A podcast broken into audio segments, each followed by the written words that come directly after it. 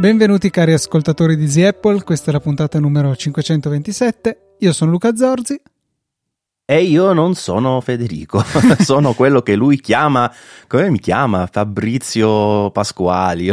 tu tutte se le inventate ormai. eh già, eh già. Eh sì, il buon Maurizio ha avuto eh, l'onere di rimpiazzare Federico eh, perché questa settimana, visto che Apple gli ha regalato il keynote per il suo compleanno, perché ricordiamo che martedì era il compleanno di Fede, oltre che eh, il compleanno dell'iPhone, eh, era un po' incasinato con vari impegni questa settimana, per cui abbiamo un ottimo rimpiazzo, francamente anche migliore, quindi eh, con questa puntata si apre la nuova era di Maurizio anche su Easy Apple. È sempre un piacere essere qui. Mi dispiace avere il raffreddore, spero che non sentiate rumori molesti, ma insomma, sono qui al, perlomeno in spirito, spero anche decentemente nella sostanza. Direi di approfittare subito del nostro cosista ufficiale, perché se non lo seguite eh, vi consiglio di cominciare a farlo. Maurizio ha da qualche settimana avviato un nuovo progettino qui sul network Easy Podcast e il suo podcast Cosa cose eh, insieme a Massimiliano, durante il quale ogni settimana consigliano una cosa, visto che loro hanno dei problemi ormai riconosciuti anche dal Servizio Sanitario Nazionale di acquisto compulsivo su Amazon e il loro problema in realtà viene comodo a noi perché possiamo sfruttare i loro esperimenti, le loro scoperte per trovare delle cose interessanti da acquistare.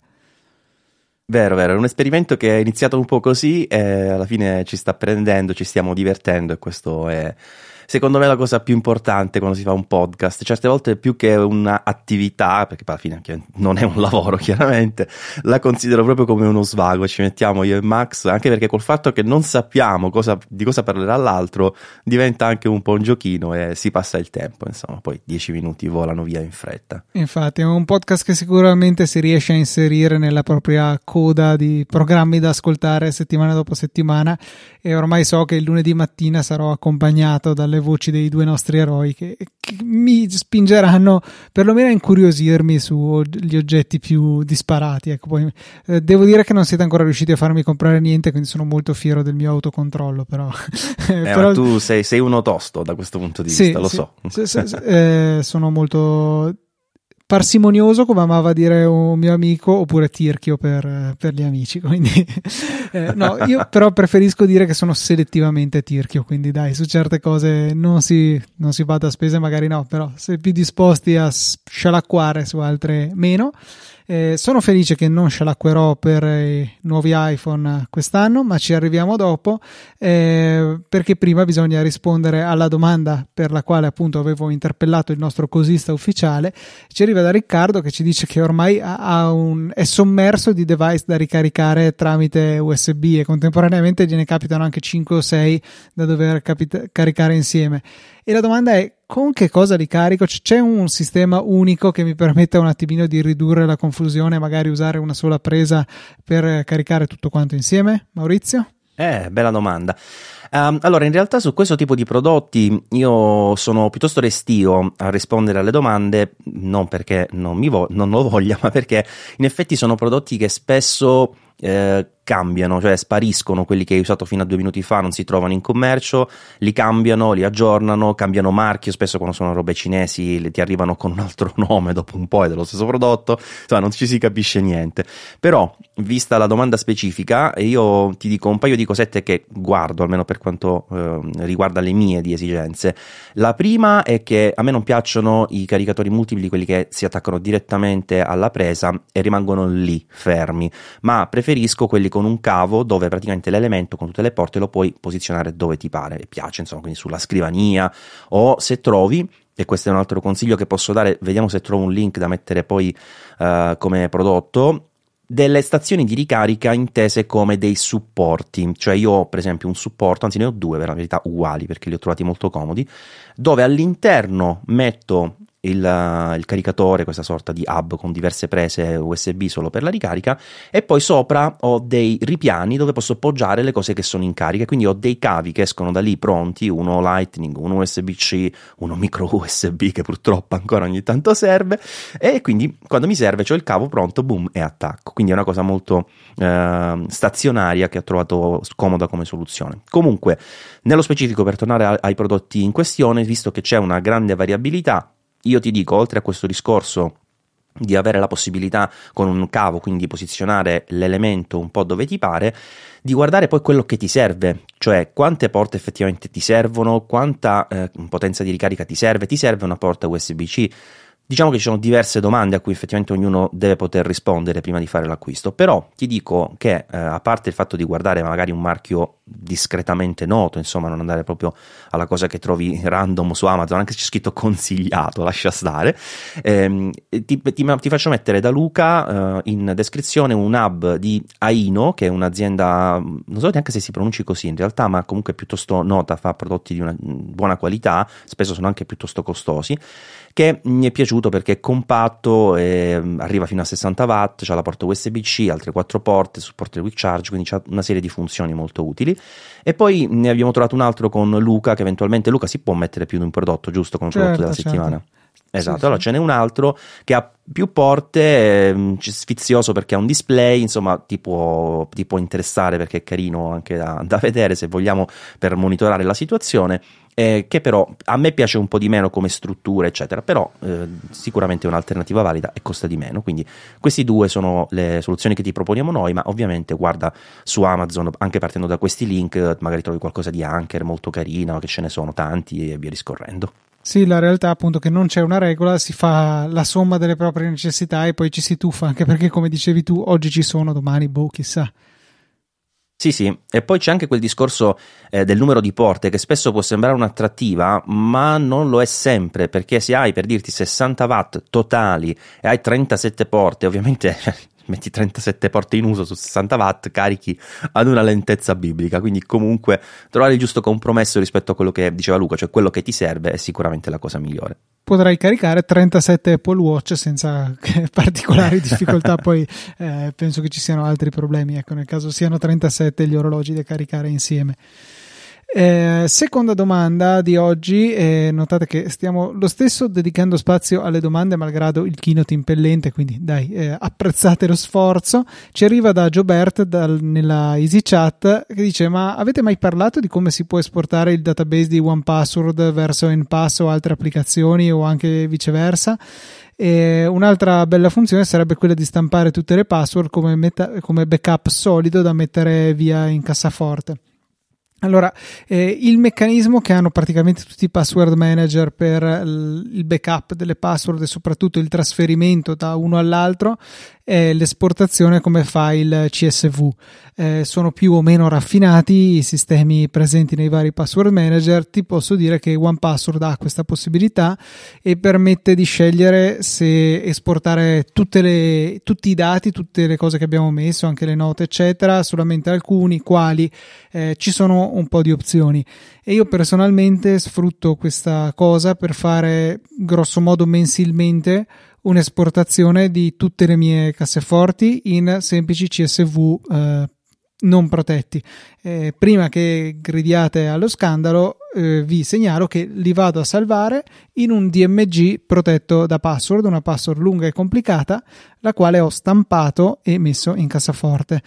Questo DMG poi lo salvo sul mio NAS e su una chiavetta di quelle, eh, di quelle promozionali, sai, quelle fatte tipo a carta di credito, sì, dalla quale sì, sì. ho eliminato la carta di credito e tenuto solo la mini chiavettina, la tengo nel mm, vano portamonete del portafoglio, così ce l'ho sempre con me e, e è protetta appunto dalla, dalla, password lunghissima che non ho con me, quindi dai, è un po' una sorta di autenticazione a due fattori, mi faccio un piccolo backup, la chiavetta basta la più insignificante che avete perché tanto alla fine trattandosi di un file CSV occupa una manciata di K e, e, comunque ci dà la possibilità di mettere tutto al sicuro. Questo stesso CSV poi può essere importato in altri password manager.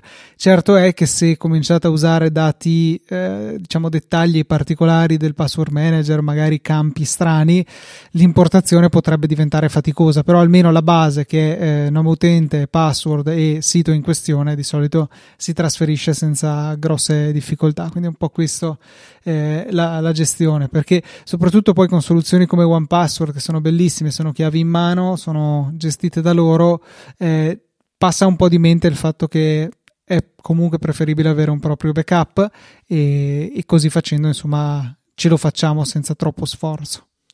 Eh, il mio problema in questi casi, sai qual è? La pigrizia, cioè è una roba che devi fare a mano in questo caso, ah, mi sì, sembra sì, di capire. Sì, ecco, io queste cose non. Io sono piuttosto attento, devo dire, alla gestione dei dati perché con tanti anni al computer ne ho persi di dati, mio malgrado, e quindi alla fine ho, ho fatto una certa scorza, diciamo, una certa resistenza, e adesso utilizzo delle policy non così raffinate, ma comunque che funzionano abbastanza bene.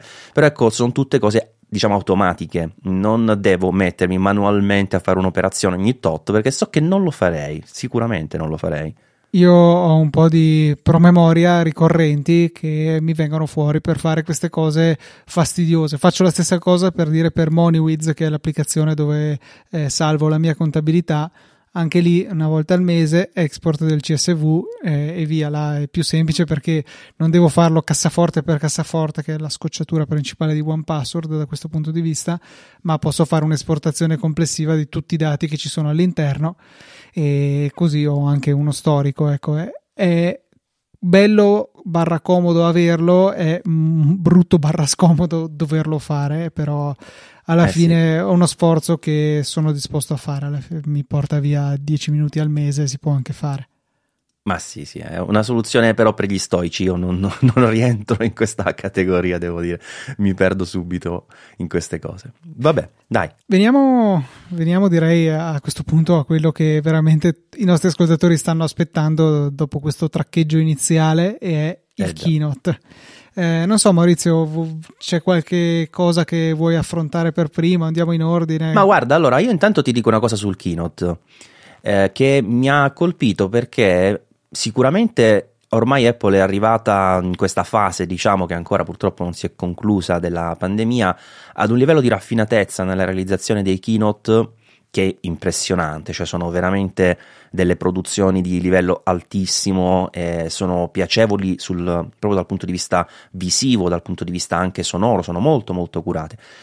Però devo dire che in questa forse, non so se proprio perché la macchina, diciamo così, di realizzazione ormai è arrivata proprio al rodaggio completo, sembra che abbiano un po' perso come dire, il mordente, cioè non ho visto quei momenti un pochino più particolari, più iconici, quelli che ti fanno fare il meme subito dopo, insomma, no? Che comunque te li ricordi, cioè l'ho visto tutto il keynote, non mi sono praticamente distratto anche perché stavo prendendo appunti e via discorrendo, ma proprio quando è finito come se non avessi visto niente, cioè neanche un, un momento particolare o un qualcosa che mi sia rimasto praticamente eh, in, diciamo impresso nella, nella, memoria. E questo mi ha un po' così, mi ha dato l'idea che ecco, si siano dedicati un po' di meno alla fase proprio dell'intrattenimento e forse più in maniera sintetica, anzi schematica, quelli che erano i contenuti. È un po' deludente se vogliamo da questo punto di vista, ma sappiamo che sui keynote c'è sempre un motivo per dire che sono deludenti, o il prodotto, come l'hanno fatto, eccetera, eccetera, quindi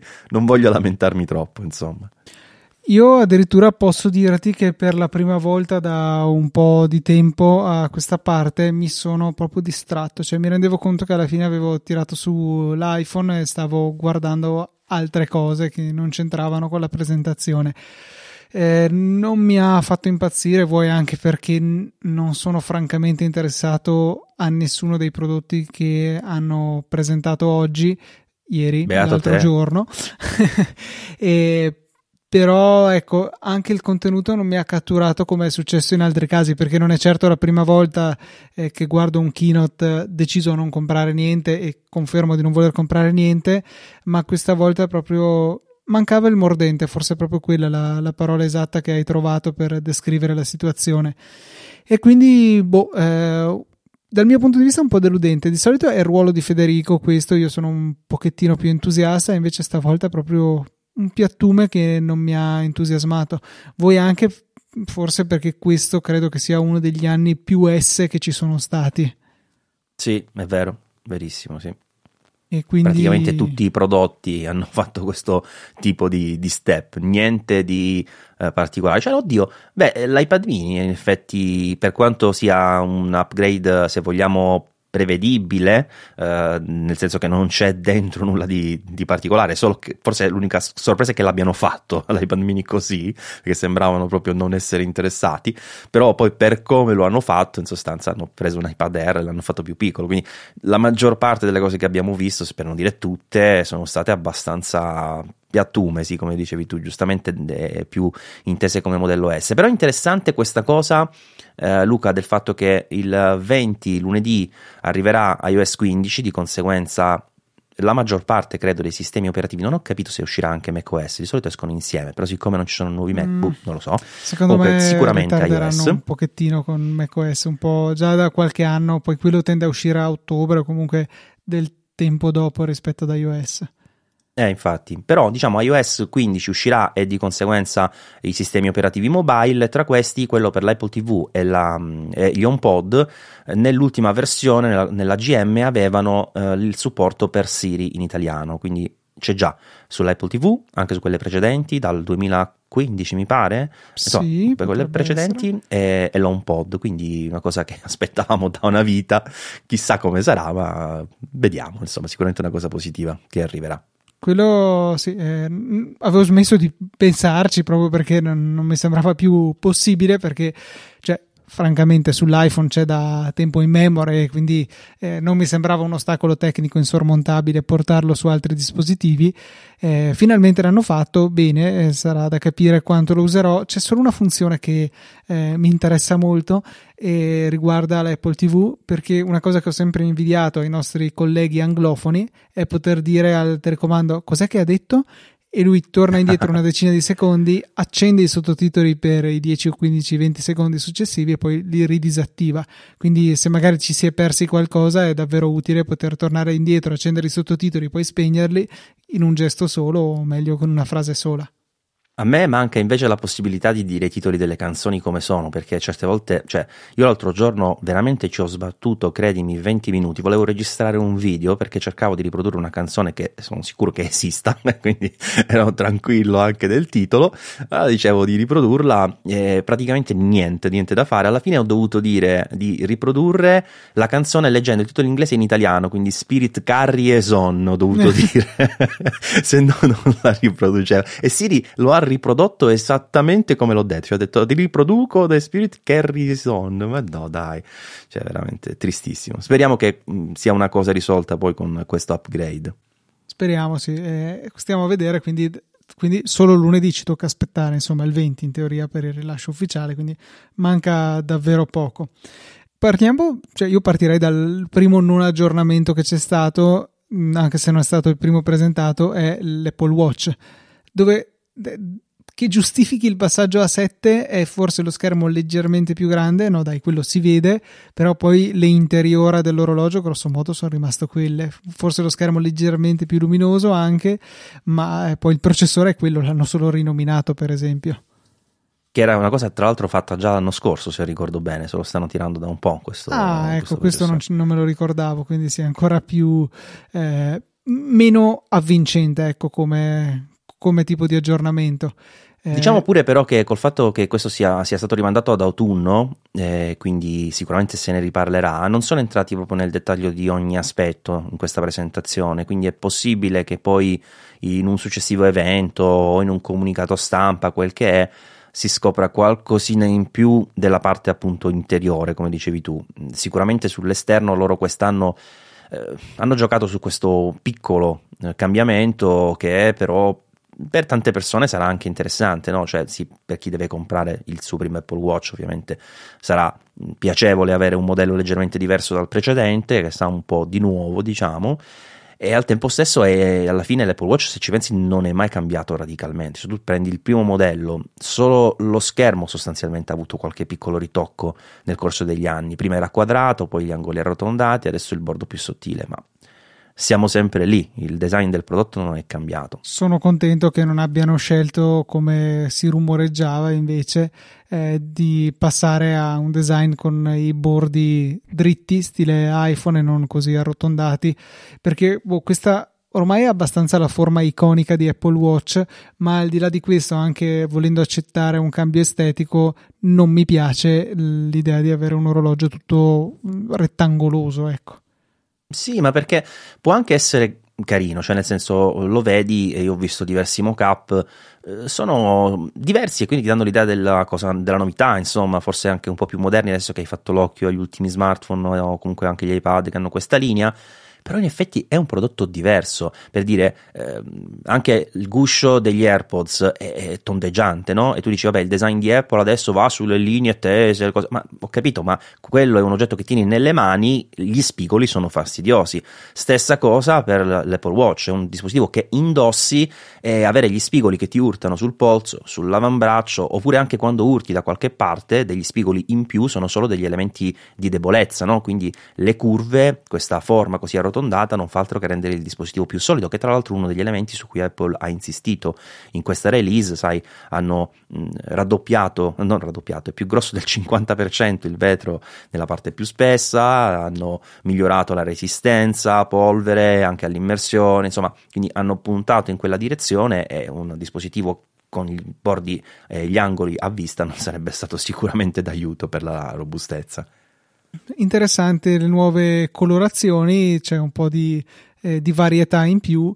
Eh, io comunque se dovessi cambiare il mio Serie 4 punterei sempre a un colore neutro in ogni caso perché poi anche cinturini ce n'è di bellissimi dei colori stupendi ma poi pensi sì, eh, dici sono un po' immettibili con qualunque tipo di abbigliamento sì, devo dire, su quest'anno poi magari ne riparliamo su altri prodotti, ma sul discorso cromatico secondo me hanno fatto delle scelte un po', eh, un po insolite, ecco, perché poi anche questo, eh, ecco, il nero in realtà non c'è più, eh, non c'è più neanche l'alluminio, c'è questo, la cosa più scura, diciamo, che hanno realizzato, forse insieme al verde che richiama un abbinamento possibile con gli 11 Pro, quindi la vecchia generazione, e questo mezzanotte che però in realtà non è propriamente un nero, se tu lo vedi vicino al cinturino nero che si vede proprio sul loro sito, è più un blu molto molto scuro e d'altronde il nome lo, lo richiama un po'. Eh, non c'è più l'alluminio ma c'è questo galassia che è una sorta di blu, non lo so eh, come chiamarlo, a me sembra un po' color sabbia. E quindi bah, scelte particolari nomi di colori che ricordano sempre di più quelli del mercato automobilistico, dove non puoi comprare una macchina bianca, blu, rossa, ma ha sempre dei nomi possibili. Sì, che poi ecco, fin quasi, finché è mezzanotte, allora mezzanotte, midnight, comunque il richiamo a questo blu molto molto scuro è perfetto, ma galassia, ecco, cioè se tu vedi galassia non ti viene in mente questo cipria, sabbia, quello che è. E poi sì, se guardi la, un'immagine della galassia nella zona centrale, vedi quella zona luminosa che mi è proprio tirata dai capelli, cioè non è un colore che ti dà cioè, l'idea del prodotto. La spiegazione per capire il nome del colore, forse c'è qualcosa che non va. Ecco. Che non funziona, ecco, sono pienamente d'accordo. Comunque, una sola cosa su Apple Watch a, a chiudere, a me non è piaciuta per niente. Già non mi era piaciuta l'anno scorso, ma quest'anno ancora di più la scelta di lasciare l'Apple Watch Serie 3 in vendita, che è, ah, cioè. è una follia. Cioè, è una follia. Un SIP, tra l'altro, vecchissimo, che eh, cioè, mi meraviglio che si siano anche prodigati per mantenerlo in produzione anche a livello software, quindi avere la, comp- la compatibilità, perché sarà uno sforzo, secondo me, senza senso, dato che è un prodotto ormai veramente assurdo. Cioè, ma, ma mantieni il Serie 4 in vendita, perché il Serie 3? 3. Dico un'assurdità, non è che magari è un po' come è stato con l'HomePod che ne hanno fatti una carrettata e finché non li smaltiscono, cioè hanno smesso di produrlo tre anni fa, però ne hanno ancora dei magazzini piedi e finché non riescono a, a smaltirli continueranno a propinarcelo. Tra l'altro con un'esperienza utente veramente miserrima, al di là della lentezza del processore che eh, sicuramente non aiuta, ma se pensi che ha così poco, eh, poca memoria a bordo che praticamente per poterlo aggiornare devi eh, formattarlo ogni volta. Cioè, Mamma mia. Cioè, no. Posso Scelta a- pessima, c'è poco da fare. Posso sopportarlo eh, nel, per chi ce l'ha già e gli viene mantenuto in vita con un po' di fatica con questi accorgimenti, ma proporlo nuovo oggi è veramente criminale, senza contare poi le difficoltà che va a creare agli sviluppatori perché se non muore rimarrà sempre qualcosa di in più da supportare e più difficile da supportare. Schermo più piccolo, più lento, cioè, boh, quasi incomprensibile. Sì, sì, sì, veramente. Passiamo ad iPad, eh, hanno presentato il nuovo modello base che penso continui ad essere uno dei migliori rapporti qualità-prezzo presenti su apple.com. Eh, perché comunque gli hanno dato quel piccolo passo avanti di specifiche che lo mantiene, diciamo, fresco, no? non certo brillante o nuovo, però insomma, pur con un design che ormai è abbastanza datato, eh, ha diciamo le, il grosso delle funzionalità che la maggioranza dell'utenza richiede ad un tablet e, e, continua a mantenere un prezzo abbastanza aggressivo di 329 dollari e più o meno altrettanti euro. Mi pare 389 in euro, comunque la cosa interessante se vogliamo parlare proprio di solidità, cioè di cose concrete, è che qui hanno raddoppiato lo storage, quindi non si parte più da 32 ma da 64, che vero, è vero. T- tanta roba perché il 32 era oggettivamente cioè, inacquistabile, cioè anche se devi fare poca roba, secondo me è, è, scomodo. Ecco. Quindi il fatto che si parta da 64 allo stesso prezzo, sicuramente è una scelta indovinata. Poi sul sistema una chip upgrade marginale, se vogliamo, perché anche loro stessi, che sono propensi a darti numeri eh, ovviamente in- incredibili, hanno detto è il 20% più veloce del precedente, la 13. Quindi ovviamente non parliamo di un grande salto in avanti, però è ovviamente più nuovo, quindi più longevo. Ha anche i nuovi ISP, tutti i vari aggeggini che servono per far funzionare le varie funzioni più moderne e poi una cosa che dicevi tu giustamente prima, cioè alla fine uno se lo dimentica alcune volte, ma l'iPad base, che tra l'altro supporta l'Apple Pencil di prima generazione, c'ha anche la, la tastiera collegata, praticamente fa tutto quello che fa l'iPad Pro M1 perché non è che di base l'iPad Pro M1 dici hanno messo l'M1 e allora è diventato una roba, cioè no, sempre i widget quest'anno con la nuova versione di iPadOS, giusto due applicazioncine affiancate, una che ti passa su con slide over, è finita, quindi sostanzialmente ti prendi un iPad base, ok, il design, ok, che lo schermo non è tutto laminato, ma di base fai le stesse cose e questa è secondo me una cosa positivissima per questo modello, non tanto positiva per l'iPad Pro super carrozzato. Eh, sì, cioè io ho sempre avuto que- quell'impressione lì che cioè, il Pro sia più un perché è figo per la maggior parte degli acquirenti, poi c'è un 3% probabilmente che lo sfrutta fino in fondo, ma la realtà è che praticamente tutto lo riesce a fare con un modello che costa un terzo o, o giù di lì, insomma, sicuramente più bello, schermi, quello che vuoi, però alla fine eh, io per dire ho un iPad Air di terza generazione, quindi esteticamente la scocca credo che sia assolutamente identica a questo iPad qua e salvo che ha qualche sporadico problema in cui il touch sembra non rispondere per qualche secondo, non capisco perché e non riesco a, a riprodurlo, quindi non ho eh, ancora nemmeno tentato di provare a chiamare l'assistenza Apple a riguardo. Eh, per il resto lui ha una 12 se non sbaglio, quindi eh, un, un, anno più vecchio di questo nuovo eh, iPad base e è ampiamente più veloce di quello che mi serve con il mio utilizzo di intrattenimento che faccio del dispositivo, quindi eh, mi ritrovo assolutamente ben servito anche dal, dal più base dei base. Sì, sì, eh, ma è così in realtà. Eh, purtroppo l'iPad eh, non ha avuto ancora un salto, diciamo, di, di qualità sul fronte iPadOS, non sappiamo se mai lo avrà, per cui in effetti la versione Pro serve veramente a pochi e quelli che tanti che lo comprano perché è più bello, eccetera, eccetera, come anche io stesso, alla fine non lo usano per quello che dovrebbe essere. Per esempio, non sono un disegnatore io che potrei uh, avvalermi dei, dei, promotion per dire che non c'è la versione base eh, dell'Apple Pencil 2 in chissà in che modo, insomma. Quindi è un prodotto un po' così, ancora forse in via di definizione dopo comunque begli anni, non è neanche freschissimo, insomma. Il primo iPad sarà del 2010 forse? Eh, sì, dovrebbe essere proprio del 2010. Cioè, diciamo che ha un grosso dilemma. Eh, vuole diventare più potente eh, in termini di funzionalità e più complicato, eh, col rischio di alienare o comunque mettere in difficoltà gli utenti più semplici, che poi forse sono anche la maggioranza oppure vuole eh, rimanere un dispositivo semplice e che quindi per certi versi mette i bastoni tra le ruote agli utenti più sofisticati. Sono a mezza via in questo momento perché comunque il sistema operativo non si può dire che non si sia evoluto negli anni, abbia aggiunto funzioni, eh, però ecco, queste sono sempre lì, non eh, un po' né carne né pesce, non del tutto sufficienti a farne un utilizzo completo per chi è più smaliziato e al contempo che cominciano a mettersi un po' di traverso nel, ostacolando l'uso a chi è meno esperto e va veramente a tentoni nell'utilizzo del dispositivo. Sì, diciamo che la loro strada da parte del, di Apple non è neanche facilissima perché sarebbe semplice ricadere come hanno fatto un po' tutti tentando di fare dei tablet nel, nell'idea di fare un computer senza la, la tastiera, insomma, no? che poi comunque ce la puoi anche aggiungere. Invece loro stanno comunque insistendo su una strada che di base trovo corretta, cioè abbiamo portato un nuovo concetto, diciamo, di, eh, di informatica molto più semplice, presa ovviamente da, dall'iPhone, e quindi si dovrebbe riuscire ad aggiungere complessità tra virgolette ma mantenendo comunque quell'approccio che è diverso dal desktop. Quindi se fai le stesse cose se trovi soluzioni allo, allo stesso problema ma uguali a quelle che hai su desktop hai ovviamente eh, vanificato la tua, la tua, possibilità di creare qualcosa di diverso. Quindi dovrebbero proprio riuscire a creare delle soluzioni diverse per gli stessi problemi che non è una cosa banale.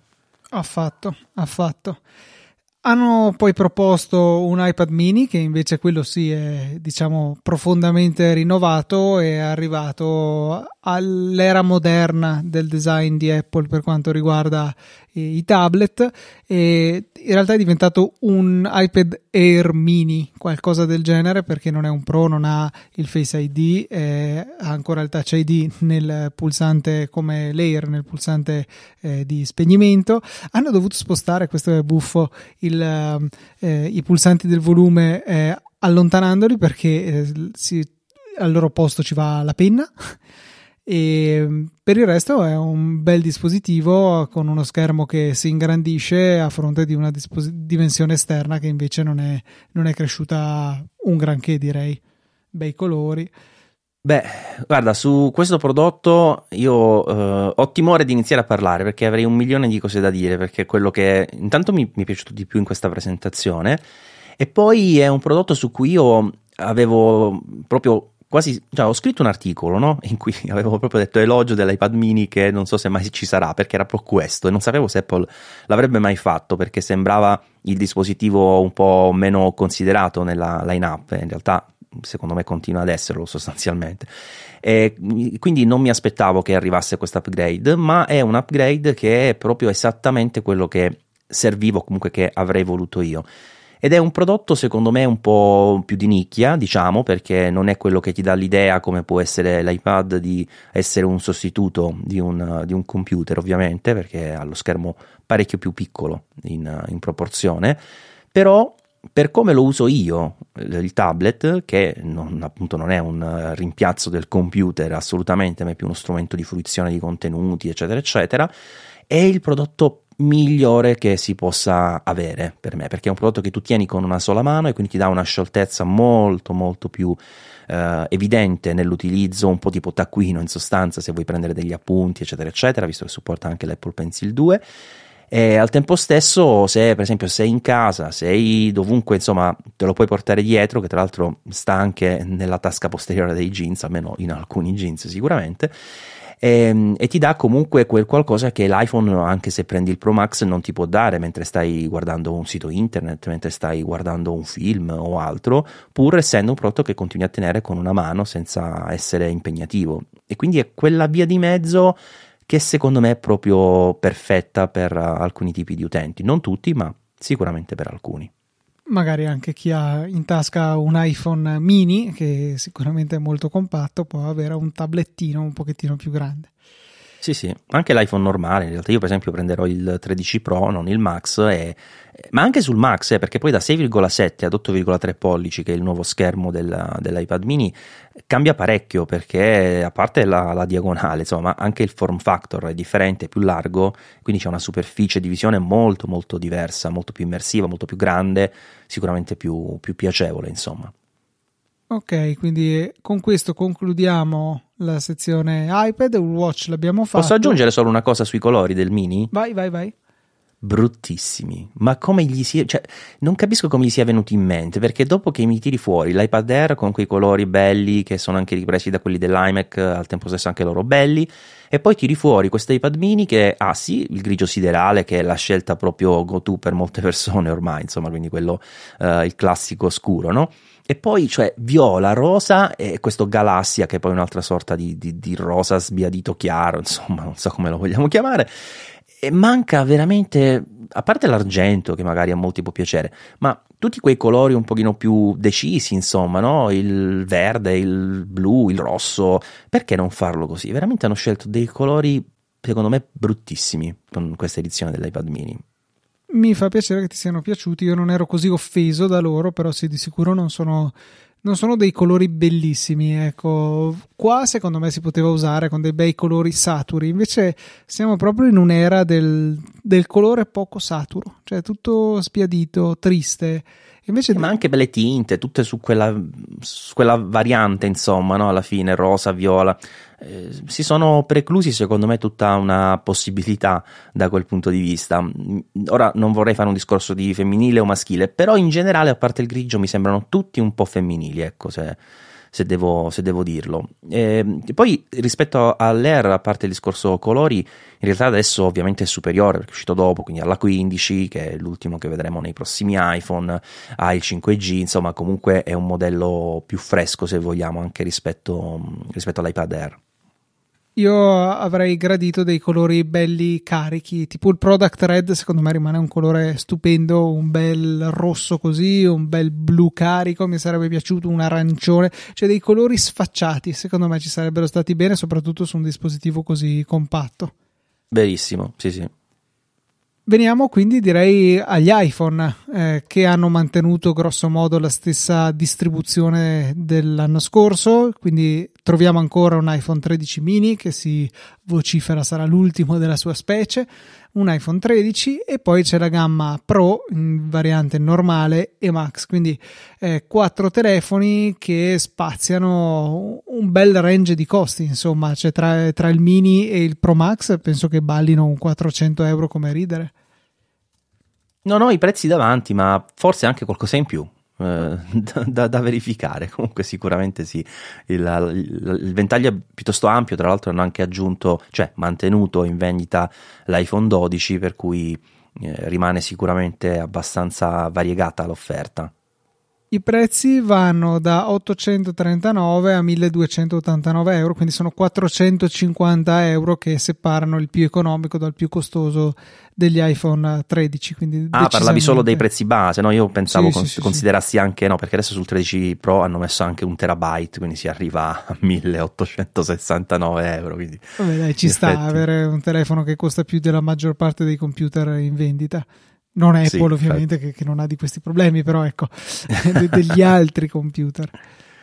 No, ci sta poi soprattutto avere un telefono con un terabyte dentro, cioè, pensiamoci un attimo dove ma, siamo arrivati. Ma e, e poi io ci pensavo, perché poi hanno, vabbè saltiamo un po' avanti e indietro, eh, ne parlavano anche in altri podcast riguardo al fatto che eh, adesso c'è la possibilità nei Pro di registrare in um, eh, ProRes. ProRes si chiama, sì, eh, quindi dei video che occuperanno fantastiliardi di giga e che eh, nota di colore sul 128 giga si limitano a 1080p a 30 fotogrammi mentre negli altri eh, tagli di memoria si arriva a 4k a 30 fotogrammi eh, questo potrebbe essere sia dato da una questione di velocità, perché di solito più è ampio un SSD e più è alta la velocità di scrittura, eh, ma sia anche il fatto che ci starebbero, non so, 3 minuti di video nel 128 giga. Mi pare che nel Tera ci siano 4 ore di video in totale a, a, alla massima risoluzione, quindi assurdo. Ma poi tu immaginati di essere questo eh, filmmaker che ha deciso di fare la cosa figa e usare il nuovo iPhone che registra in ProRes per le sue creazioni. Benissimo, hai creato, non so, diciamo una cifra conservativa, 200 giga di video che devi trasferirti sul computer per la post produzione. Come lo fai? Lo fai con AirDrop? Lo fai con il cavo Lightning a velocità di USB 2.0, quindi alla fine probabilmente più veloce AirDrop. È abbastanza ridicolo pensare di dover svuotare o riempire un telefono da un tera con queste velocità. Ci voleva minimo minimo una connessione USB 3 per rendere eh, praticabile questa cosa. Eh, secondo me loro l'hanno pensata diversamente. Cioè, questo che hai detto tu è un dato di fatto e quindi questo ti fa anche capire che non è il prodotto che usi in leggerezza per fare appunto 200 giga di video e dire va, me li porto stasera sul computer, insomma, diventa sicuramente più impegnativo. Però loro hanno puntato su una cosa che tra l'altro hanno evidenziato nella pagina del, del prodotto, cioè il fatto che non soltanto li puoi girare i video in ProRes, ma hai la potenza per montarli. Quindi l'idea è che eh, tu faccia direttamente il lavoro da, dalla alla Z sul tuo iPhone, che se ci pensiamo è abbastanza impressionante. D'altro canto è vero che si limita un po' comunque si crea questo collo di bottiglia sullo scambio dati nel caso in cui tu volessi portarli al, al computer, che è un, sicuramente un peccato. Però ecco, se ti serve quel tipo di file, perché poi quante persone avranno veramente necessità di girare video in ProRes sull'iPhone? Insomma, credo non tantissime, onestamente eh, e quindi forse quel tipo di, di, di, di qualità insomma, che tu eh, puoi ottenere è quella opzione in più che eh, ti, dà, ti vale forse anche lo sbatti poi di, spostarti i file qualora ti dovessero veramente servire. Però di certo una, una connessione più veloce sarebbe stata eh, non dico necessaria, ma sicuramente importante per poterne fruire al meglio. Sì, tra l'altro eh, mi fai ricordare che avendo io un iPhone 12 Pro eh, ho la possibilità di scattare in Pro RAW, così si chiama lo scatto fotografico RAW in stile Apple. E, e non l'hai mai fatto, scommetto. Mai, mai eh, assolutamente mai. per cui, no, ma anche io non lo faccio spesso in realtà, eh. giusto quando mi capita di fare le foto che, di prodotti che so di dover utilizzare al computer, allora dico, beh, mi ricordo di, di premerlo eh, che poi è una rottura che se esce e rientri mi pare che lo disattivi ogni volta, quindi devi un po' ricordartelo. Però sicuramente è un file interessante ed è una traiettoria questa che sta prendendo Apple, che rivedremo parlando di questi prodotti, che in realtà va anche a creare un target sempre più specifico per i modelli Pro, perché ormai i modelli base fanno praticamente tutto quello che ti serve già da alcuni anni se prendi il modello Pro è veramente perché vuoi o quella cosa in più in termini di finiture o in termini di funzionalità, eccetera, oppure proprio quella maggiore eh, vocazione, diciamo, nell'ambito della, della creazione ecco, di contenuti, che però si fanno benissimo anche con le versioni base, insomma. Assolutamente sì, cioè se non altro mi piace eh, il fatto che sia iPhone 13 e 13 Pro e non sia iPhone 13 Lite e iPhone 13 per dire. Eh, comunque dare l'idea che eh, a prendere l'iPhone numero senza il Pro non stai comunque comprando un prodotto di gamma inferiore ma stai comprando la versione normale del top di gamma. Non stai prendendo eh, la versione mega iper pro cioè stai comprando la 911 4S, non stai comprando la Turbo S, cioè nel senso stai comunque comprando un signor dispositivo.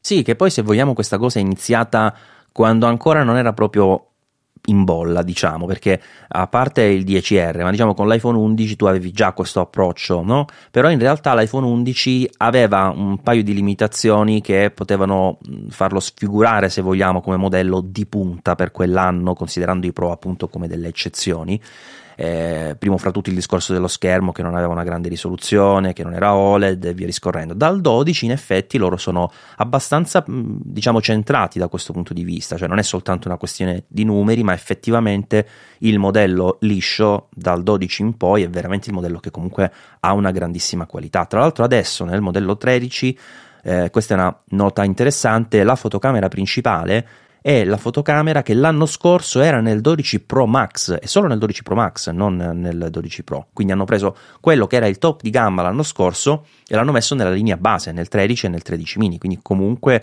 uh, un uh, diciamo ciclo di rinnovo che vede rapidamente portare anche delle cose un pochino più eh, estreme, diciamo, nei modelli di punta, lisci, diciamo, della, dell'anno successivo. Quindi, secondo me, una, una, buona traiettoria in linea di massima. E a questo aggiungo anche il fatto che eh, quest'anno ci sia un totale appiattimento del Pro e il Pro Max, mentre l'anno scorso il Pro Max aveva un qualcosa in più in ambito fotocamera. Quest'anno sono stati uniformati, quindi 13 Pro e Pro Max si portano in dote lo stesso sistema fotografico e non si, mm, non si ha insomma l'idea che per avere un telefono di dimensioni più gestibili si debba rinunciare a qualcosa. A me francamente l'anno scorso è un pochettino scocciato questa cosa che avendo io scelto di prendere un 13 Pro che già era un acquisto irragionevole rispetto alla possibilità di prendere un 12 eh, non, non ho avuto il totale delle funzionalità disponibili l'anno scorso. Sì, sì, eh, tu pensa che io li ho avuti entrambi perché sai che sono fissato col discorso recensioni, eccetera. E comunque ho utilizzato il 12 Pro, anche se il 12 Pro Max aveva quei vantaggi sulla carta, anche il teleobiettivo un pochino più spinto, proprio perché onestamente il Pro Max, ehm, da quando c'è la versione eh, con uh, questo design, quindi con gli angoli squadrati e lo schermo da 6,7 pollici, secondo me è diventato quel tantino un po' troppo Max da, da risultare effettivamente scomodo. Invece fino all'11 Pro Max trovavo ancora una dimensione abbastanza gestibile anche per via della forma curva. Poi tra l'altro il modello base quest'anno parte da 128 GB anche lui come i Pro, quindi un altro sintomo insomma che eh, diventa interessante come, come modello non soltanto appunto d'ingresso ma come modello per tutti, ecco, quindi ci sta insomma che, che, si sia andati in questa direzione.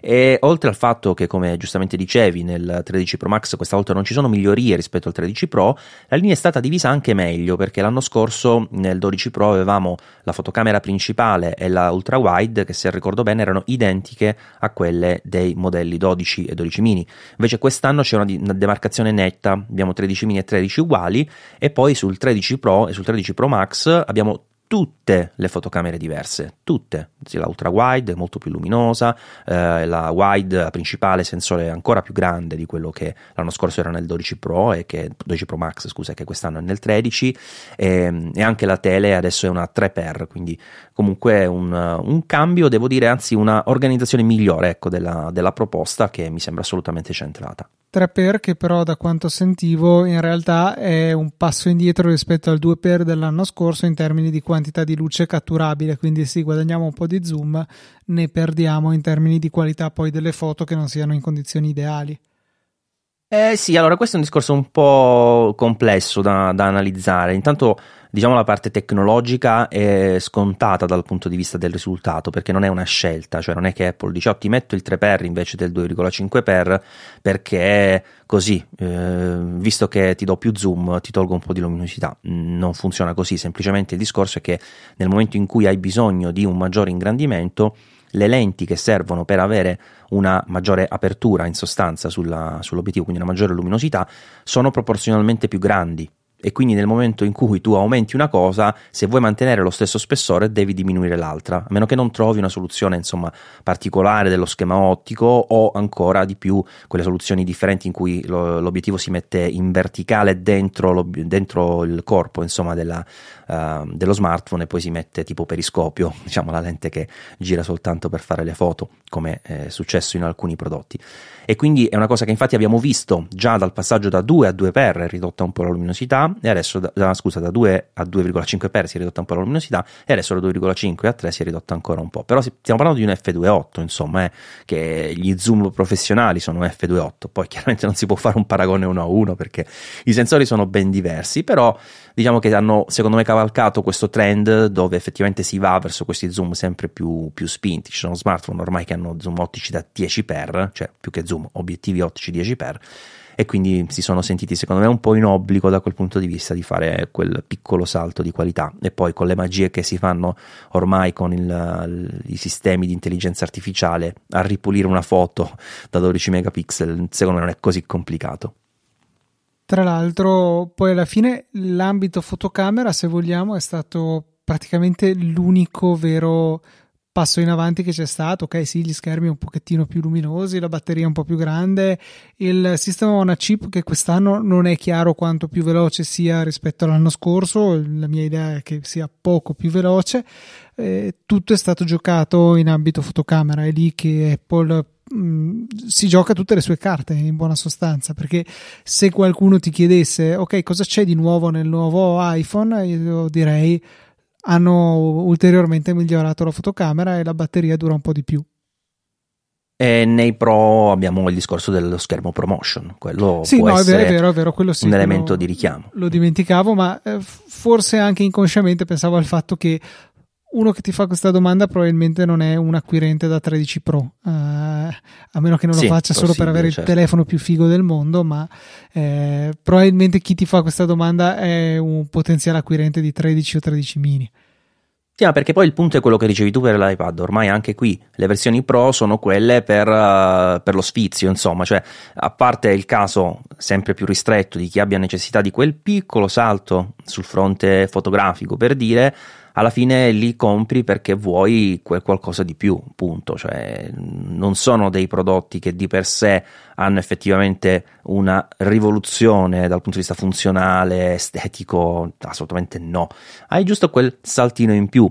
Anche gli schermi, a parte il discorso promotion, che sicuramente può essere interessante su, sull'iPhone, ma da vedere io ho i miei dubbi perché per come funzionano le animazioni su iPhone, per come sono gestite dal sistema operativo e per come sono proprio renderizzate, già con l'attuale frequenza di refresh di 60 Hz, eh, spesso lo vedi quasi più fluido di uno smartphone Android da 90 Hz o 120, eh, perché lì le animazioni sembrano più secche, diciamo, e quindi è più facile che siano uh, interpretabili dal nostro occhio un po' a scatti, mentre sull'iPhone è più difficile, quindi non so quanto si noterà.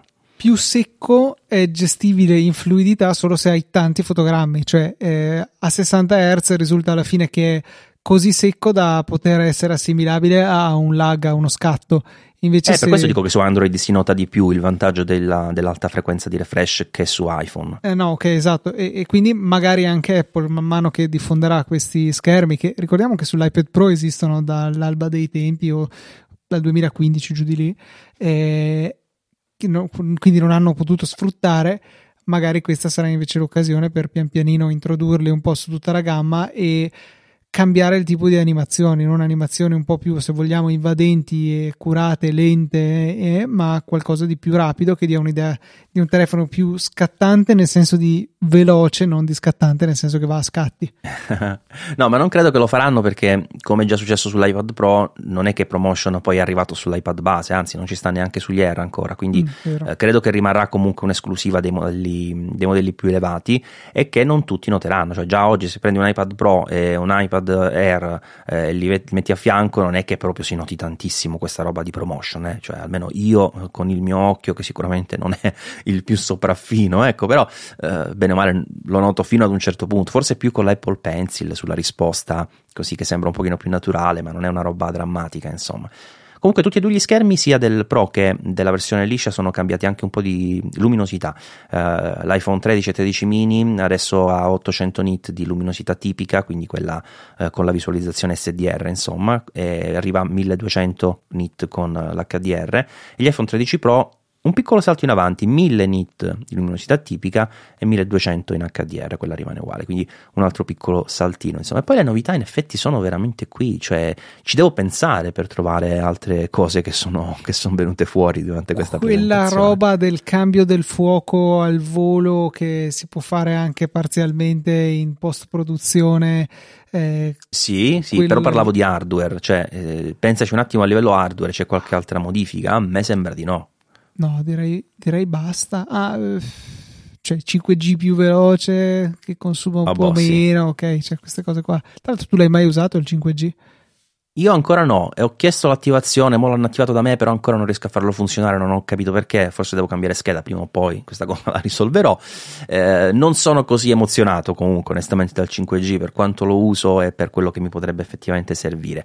Però diciamo è una cosa che ovviamente è il progresso per carità e quindi andiamo in quella direzione che si migliori anche lì la prestazione ci sta. E, nel mentre mi era venuta in mente una cosa, ma vabbè, l'ho dimenticata e quindi non, non te la dico. Eh, questo discorso del video che dicevi, che si chiama Cinematic, non mi ricordo come l'hanno chiamato in italiano, modalità cinematica? Ah. Cinema? Non lo so. Una cosa del genere. Vabbè. Comunque puoi registrare il video a 1080, eh, 30 fotogrammi al secondo, a prescindere dall'iPhone che utilizzi, sia il 13 mini che il 13 Pro Max. E insieme al video viene registrata anche una sorta di mappatura de, di quello che stai girando con una intelligenza artificiale che valuta la profondità della scena, quindi vari elementi, e poi ti dà la possibilità in post produzione di andare a modificare il punto di messa a fuoco, però qui c'è un asterisco gigante che attenzione, non stai, non è come la litro, l'itro, come si chiama lei, che effettivamente potevi cambiare la messa a fuoco dopo, no, stiamo parlando di, mes- di un effetto, cioè una messa a fuoco simulata, è quando tu fai la fotografia con l'iPhone e dici applica il blur allo sfondo e lo fa via software. Questa è la stessa identica cosa. La profondità di campo ridotta viene eh, creata diciamo dal computer e quindi è logico che tu possa andare ad intervenire dopo. Cioè, logico eh, fino ad un certo punto. Cioè, si sono dovuti comunque smazzare parecchio per creare diciamo questa, eh, questo file, questa mappa diciamo della, eh, dell'ambiente calcolata che va registrata insieme al file che ti dia questa funzione diciamo anche dopo la cattura. Però va ricordato insomma che è un effetto e quindi anche i limiti derivanti sono eh, collegati a questo, no? quando fai la fotografia con l'effetto finto del 3D, dello sfocato, sai che lo scontorno per dire dei capelli può andarsene a ramengo, succederà sicuramente anche qui insomma. Ecco. Eh, comunque la si chiama modalità cinema in italiano, quindi nemmeno cinematica ma semplicemente cinema. Anche perché cinematica suonava veramente brutto, in effetti. La cinematica è una branca della fisica, quindi magari hanno voluto evitare incubi a studenti vari e quindi hanno scelto un nome più semplice. Detto questo, veramente non saprei che altro dire di questi dispositivi e questo penso che... Ah no, in realtà no, ce lo so che due cose da dire, me le ero anche segnate. La prima è una curiosità e cioè il fatto che per la prima volta dall'introduzione della eSIM eh, questa volta sarà possibile avere la doppia SIM entrambe virtuali, quindi ok, una cosa interessante, di fatto possiamo avere quindi due SIM virtuali attive, poi magari ne spegni una, accendi il, la SIM fisica, spegni la SIM fisica, accendi quell'altra, insomma hai delle possibilità in più, magari all'estero possono risultare doppiamente comode, ad esempio io ho una SIM virtuale e una SIM fisica al momento magari se fossi all'estero potrei decidere di acquistare un ulteriore SIM virtuale eh, da eh, usare in abbinamento a scelta o della SIM fisica o della SIM virtuale, mentre adesso potrei solamente eh, sostituirla alla SIM virtuale esistente. Quindi ok, bene. Male invece il fatto che siano ancora più pesanti, cioè stanno diventando dei mattonazzi esagerati questi telefoni. Se da un lato lo apprezzo per dire ok, ho un'autonomia migliore, stiamo secondo me raggiungendo il ridicolo. Il mio iPhone 12 Pro è troppo pesante e il 13 Pro è un'altra quindicina di grammi più pesante, cioè è troppo, troppo, troppo. Piuttosto torniamo all'alluminio, l'acciaio serve solo a far pesare di più il telefono e non è una cosa che apprezzo. Ma siamo sicuri che non sia la batteria proprio? La, sì, sì, peso? sì. No, dico, okay. piuttosto preferisco investirli quei grammi in batteria e rinunciare all'acciaio. Quindi fammi il telefono non più di acciaio, ma di alluminio, tieni il peso come prima. E... Eh, però poi si giocano la differenziazione rispetto ai modelli non pro, insomma. Sì, è vero. Lo capisco quello vero, che dici, però, eh, per carità. Cavoli, è un bel fastidio. No, tra l'altro io ti dico come proprio parere del tutto personale, a prescindere dal discorso peso, l'acciaio mi piace da morire esteticamente, ma gli iPhone sono gli smartphone che mi danno un maggior fastidio da tenere in mano nel senso di oddio mi sta per cadere eh, cioè ti dà quell'idea di tenere in mano un oggetto super di lusso ma come se sei in una cristalleria. Cioè non è bello come uno smartphone qualsiasi che riesci a tenere in mano senza cover con la tranquillità insomma che ti può dare appunto un po' l'alluminio un po' la plastica alcune, cioè la plastica in alcuni casi la banalissima plastica fatta bene anche bella e anche piacevole al tatto. Cioè, secondo me effettivamente sul discorso materiali inseguire il prestigio diciamo diciamo così, di alcune cose eh, belle da vedere, che danno il senso del lusso, in effetti su un prodotto di consumo non so quanto sia utile. Cioè, lo capisco più sull'Apple Watch che alla fine non è che lo maneggi tutto il giorno, insomma, sta lì, quindi l'acciaio secondo me è il materiale più bello che si può avere per l'Apple Watch. Sull'iPhone eh, è bello, ma noto che c'è questa sensazione, non so se ce l'hai tu questa sensazione davvero di essere eh, di avere un, un prodotto molto delicato in mano. Sì, tant'è che l'ho eh, raccolto all'interno di una custodia. Magari se, fosse, se mi desse un'idea di minor delicatezza lo terrei nudo, che è più bello, non c'è niente da fare e oltretutto con questa maledetta custodia che per colpa tua Apple ha deciso di, eh, di racchiudere totalmente il telefono e non, aveva, non avere più l'apertura da sotto che è veramente odiosa e ti riterrò per sempre responsabile di, di, questo, di questa cosa. Avessi e... questi poteri, guarda, sarei molto felice. Li avresti usati in altre cose, presumo, non, eh, non probabilmente, per, sì. per influenzare la cover. E Tra l'altro, vogliamo dire, scusa, ah, scusa, ti ho interrotto, vai. Ma stavo per dire una stupidata che, vabbè, a questo punto concludo. Eh, riguardo al peso, eh, il telefono non è l'unica cosa diventata estremamente pesante. Ho guardato per curiosità, dopo aver ammirato la bellezza della pagina dell'iPhone 13 Pro sul sito di Apple ho guardato per curiosità quanto pesava complessivamente la pagina, ho aperto eh, gli strumenti, l'inspector insomma di Safari, mi sono posizionato nella tab rete, ho caricato la pagina, sono andato fino in fondo e tra un'animazione e l'altra ho scaricato 71,4 megabyte per una singola pagina web, per cui ok. Detto questo, eh, però ci sta, dai, chiamarla pagina web è riduttivo. No, è vero, eh, è un capolavoro, però ragazzi, praticamente loro l'hanno inventato questo formato a scorrimento che ormai si utilizza un po' dovunque, mm-hmm. dove la pagina cambia e segue lo scorrimento ed è fantastico. Cioè, c'è Comunque è un'esperienza, ecco. La prima cosa che si vede è il telefono di profilo e scorrendo si sposta la luce, quindi si ca- cambia il riflesso sul telefono, molto bello. Eh, però ecco, cioè, le mie condoglianze a chi dovesse avere una connessione lenta e debba scaricare 70 mega per vedere una singola pagina.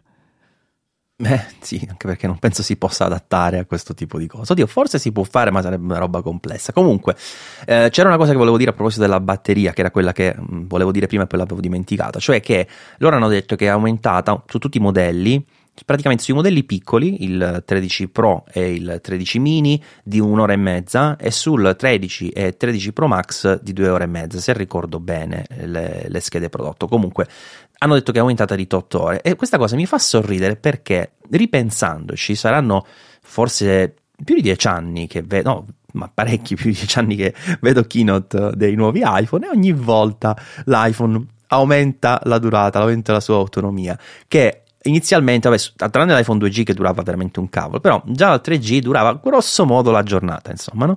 E quindi io mi chiedo, ma oggi, con tutti questi aumenti che ci sono stati, cioè l'iPhone dovrebbe durare un mese di autonomia, invece sempre alla fine la giornata.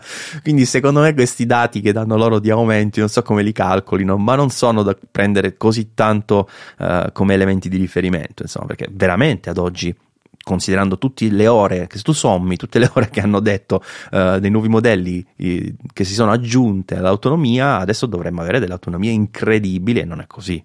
Sì, diciamo che eh, credo che sia un altro fattore che andiamo a utilizzare sempre di più questi telefoni, c'è poco da fare.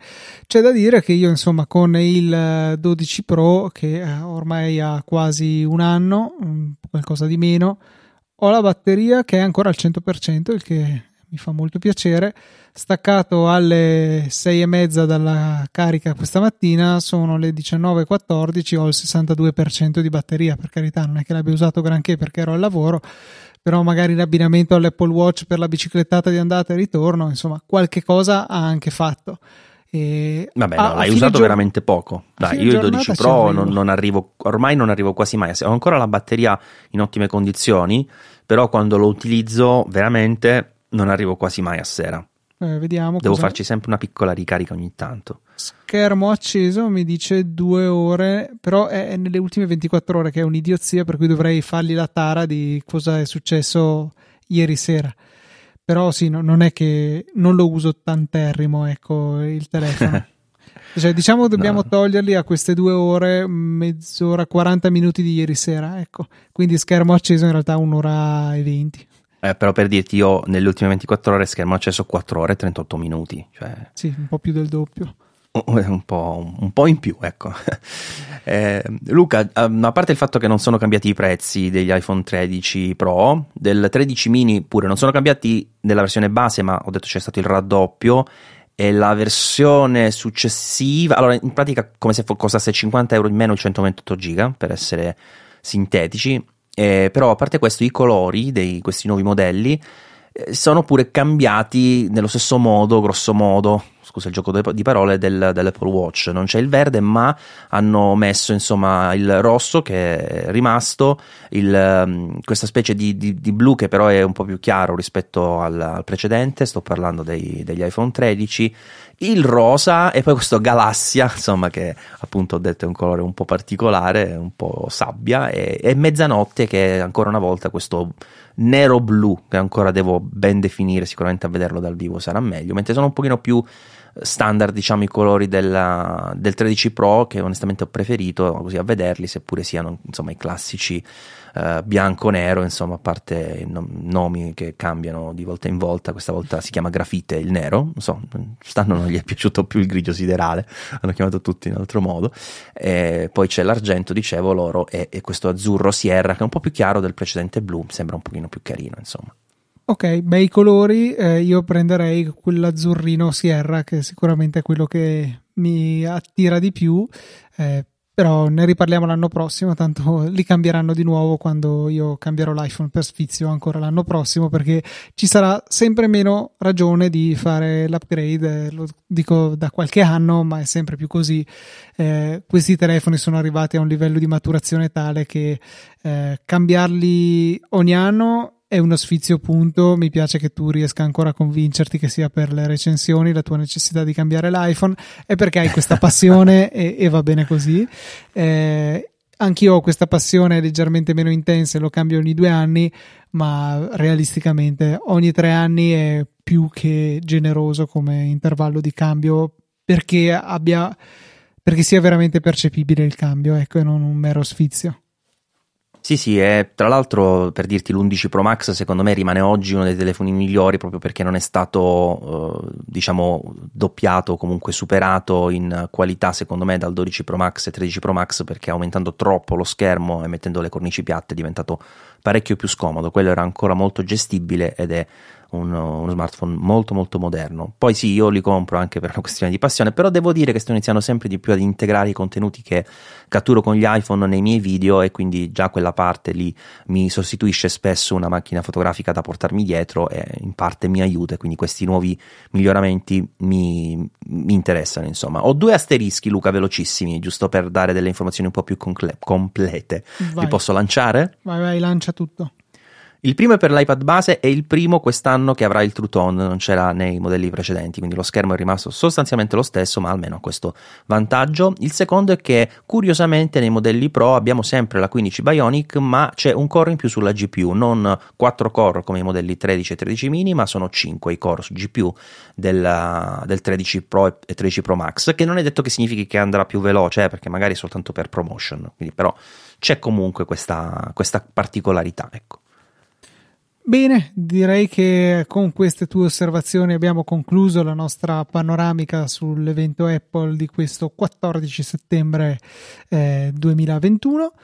Eh, non mi resta che andare a ringraziare coloro i quali hanno reso possibile questa puntata e sono Paola Bellini, Enrico Carangi, Andrea, Nicola Visceglie, Federico M, Nicola Gabriele D e Davide Tinti. Grazie mille per il vostro generoso supporto volevo ricordare a tutti voi che se volete entrare a far parte di questo esclusivo club dei migliori e più generosi ascoltatori di Easy Apple potete andare su easypodcast.it e nella sezione supportaci troverete tutti i link, tutte le informazioni necessarie a poter effettuare la vostra donazione singolo ricorrente, accentiamo come vi abbiamo detto ormai per 500 puntate, Satispay, Apple Pay, PayPal, eh, carta di credito, la scelta è vostra e la, la, la ringraziezza invece è decisamente tutta nostra e, e, per cui veramente ancora una volta di cuore grazie. Vi ricordiamo anche i prodotti della settimana che mediante i vostri acquisti su Amazon partendo dai nostri link anch'essi contribuiscono a tenere le luci accese e i server accesi. Detto questo, uh, un, sentitissimo grazie deve andare a Maurizio che mi ha fatto compagnia in questa oretta. Grazie Maurizio. Ma che grazie a te e ne approfitto per metterci un altro asterisco, i nocci più piccoli del 20%, ci eravamo dimenticati. Ah sì, esatto, esatto. Questa puntata invece sarà, è il 20% più grande delle, delle, solite perché c'era molto da dire e poi perché c'era Maurizio, cosa vi aspettavate? Detto questo, Però su cose ho fatto un miracolo, dai. No, infatti su cose, cioè, guarda, la, la, prima puntata che ho ascoltato eh, aveva de, dell'assurdo, eh, sentirti chiudere rapidamente una puntata così, però devo dire che il format aiuta bene o male, difficilmente sì, sì. si può parlare per ore e ore e ecco che ho lanciato la sfida a te e a Max, quindi succederà, c'è uno speciale cose inevitabilmente. Detto questo, contatti, trovate me su Twitter Luca, all'account LucaTNT, Maurizio lo trovate a Simple Mal e Federico a Ftrava. Easy Apple invece è easy underscore Apple, eh, la mail è info easyapple.org, credo di avervi detto veramente tutto, se così non fosse chiedete e vi sarà detto. Una buona settimana a tutti voi, un saluto da Luca, un saluto da Maurizio e noi ci sentiamo la settimana prossima alle ore 17 su Easy Apple.